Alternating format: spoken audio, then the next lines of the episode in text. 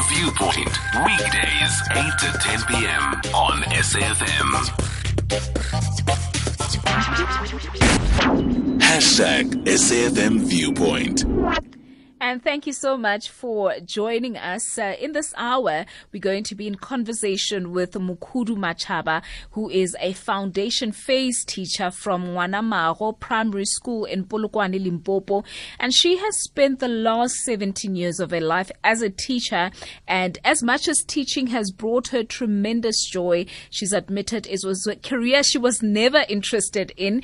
And earlier this month, Mokhudu was named as a top 10 finalist in the Global Teacher Prize of 2020, which recognizes the best teachers in the world. And it's now in its 6th year. The Global Teacher Prize Award is the largest prize of its kind. And Mokhudu said that she was delighted to have been recognized amongst the best in the world. And as a foundation phase teacher, she's required to teach all subjects. And she also has to identify the learners' abilities as well as their potential, and also be able to unlock their barriers to learning before they can go on to the next phase. And Mokhudu joins us now on the line. A very good evening to you. Good evening, Nomsa, and good evening to the listener. So you were in the top 10 of this global competition that had 12,000 entries from 140 countries. How do you feel about receiving this global recognition?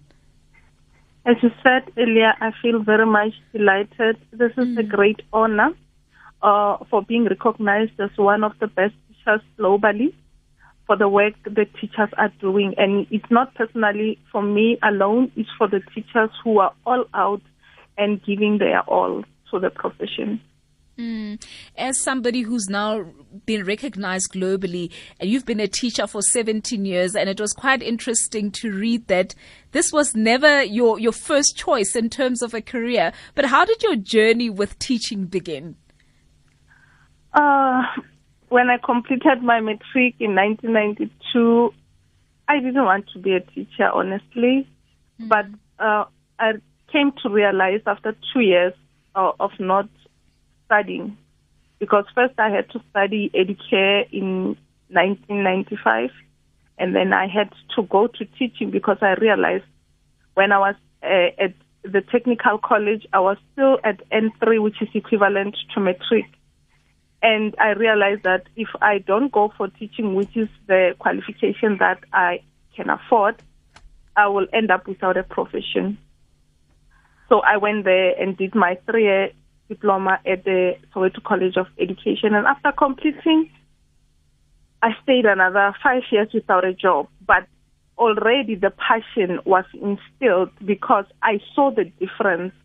Because where I did my schooling, it was in a rural village with no resources. But when I studied at Soweto College, it was a different scenario, because when I went to do practicals, I remember my first school was Uvel Community School, and it was totally different from what I've seen in my life. So my passion started there, that if this is the scenario, it means it has to accommodate all the children around the country. And In your experience as a teacher, more especially at the foundational phase, how important is parental involvement, more especially in children that are studying in township schools? Very, very, very crucial. Very, very crucial, because you will understand that those are the early ages. They come to school at 5 years in their reception class, which is grade R. And before they can get to the intermediate phase, they are still 8 years. So parents are really role players in the lives of the children. Working with the teachers will help unlock any barrier towards learning. You'll understand that today, as South Africans, we have a challenge of behavioral problems at schools. It's because there are two entities which are not working in collaboration, which is the parents and the teachers. But if they can work in collaboration to assist the child and unlock the barriers and help the child to transit to the next phase, I think we can win the battle against what we see today in our society, the psychosocial problems that we are facing. Mm. And how do you feel when the parents who opt to take their children to former Model C schools, where you find that children, travel for hours to get to those schools that are out of their area, and this also perception that township schools or rural schools are not good enough? What is your reaction to that? It's very painful, I can say, because if you check the policies that govern the school, it's very excellent, right? Because we have the school governing bodies, which comprises of the parent component, the teacher component, which are meant to build the school to the betterment of the child, of the South African child. So now if parents are taking their children from their own community, it means they are not prepared to develop the level of education where they are. Hence, they take their children to the other schools where they think education is the best. Now, the question is, how best is that education? What makes that particular school to be the best schools?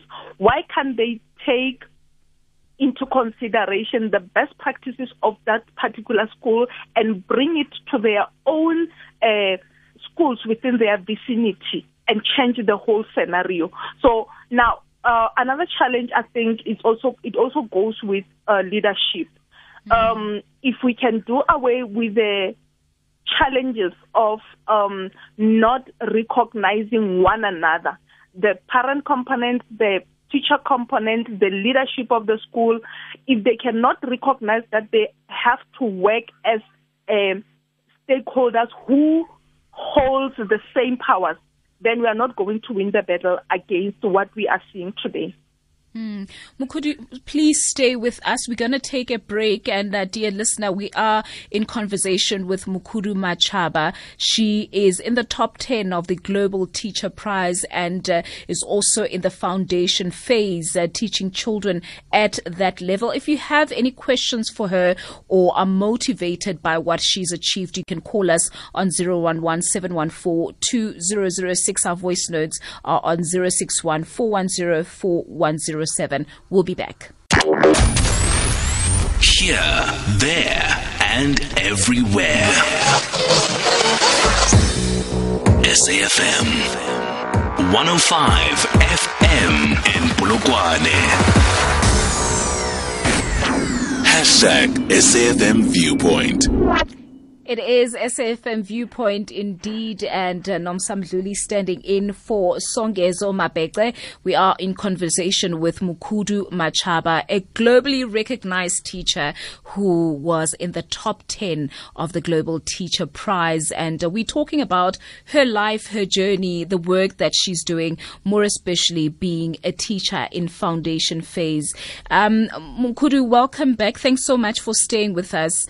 I like what you've said so far, that also the education of a child is a collective effort and that everybody has to play their part. Now, a lot of the times, more especially in township and rural schools, children don't have the opportunity to go to creches, or they are not exposed to your grade R and so forth, where, it also helps them in terms of the time when they get to grade 1. And I'm sure it must be such a struggle for you teachers at foundation phase when a child has not gone through those very low phases as well. Tell us about your experience. Personally, what I have experienced is if a child was not put up into the reception class, they struggle a lot, firstly by socializing, and that is called, a child must be able to be exposed to the environment that they are in. And my other experience is children are not maturing at the same time intellectually. Mm-hmm. And what I have observed is when they come at those years, between 4 and 5 years into the reception class, Some are still confused. They don't really know. There is this thing called school readiness. So they are not school ready. So it's a duty also of a parent to understand the school readiness of their children. And if the child is not yet school ready, it can damage their intellectual well-being to the core, so that they are not able to grasp to their academic performances. So it's very important that parents understand their children as they grow up. We have what we call a clinicat with an APGAR score. When a child is registered at any institution, that APGAR score must be checked because it says a lot about the child. Is the child going to cope? Was the mental ability of the child well? How did the child score at best? So if parents can understand that, they will also help the teachers to understand better, because sometimes teachers find out that the child is not well intellectually grown to proceed to the next phase. But because of the policy of progression, which is age cohort, so they just allow their children to progress to the next grade, which is damaging to them, to an extent that when a child starts to realize and starts to be academically aware of themselves, they are already, how can I put it, they don't catch up because they didn't get it well at the foundation phase. So it's very, very important that we work together with the parents and other institutions.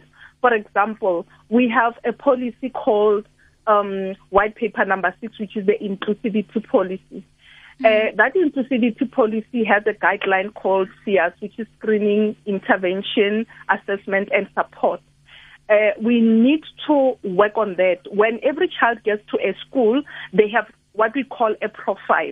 In the profile, we identify and write down what we observe from the child, and we negotiate that with the parent. And it's the duty of the parent to give us a go-ahead to understand it better, to take their children to the therapist. Maybe the child has a problem, a speech problem. Then they have to take their children to the speech therapist. And then, well, in other well-to-do schools, there are those therapists within the school, there are psychologists within the school, there are social workers within the schools. But in schools like mine, we refer them to those institutions. Sometimes it's difficult for the parents to go there because financially they're not doing well. So if we can get support and work in collaboration with our seniors to help those children, then we can cap the problem that we are facing when the child has to transit to the next phase and do better. Mokhudu, just before I let you go, there is a voice note, somebody who'd like to congratulate you on your accomplishment. Thank you. Good evening, sisters. I would like to congratulate the educator for the good work that she did. Really, we often underestimate the foundation phase educators because most of the time, as people, more especially in South Africa, we are over-concentrating on the metric results, forgetting that everything starts from the foundation phase.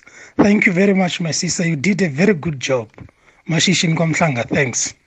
Absolutely. Mokhudu, congratulations once again. And thank you so much for coming on the show and sharing your insights with us. Thank you so much for hosting me, Nomsa. Thank you. All right. To SAFM. Thank you so much.